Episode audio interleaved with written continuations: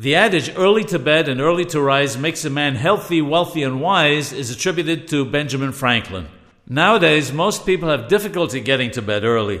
In Ben Ish Chai, it states that even though the entire night is appropriate for sleeping, nevertheless, sleeping during the first half of the night is preferable to sleeping during the second half. This refers to the health of both the body and the soul. The Ruach Hayim quotes a famous Hacham who stated that going early to bed and rising early makes a man healthy, wise, and strong.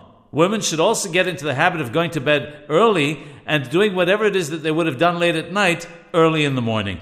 As Shlomo HaMelech alav shalom, King Solomon said in Eshet Hayil in Mishlei, "Watachom be'od laila wateten teref lebetha." She rises while it is yet dark and gives food to her household.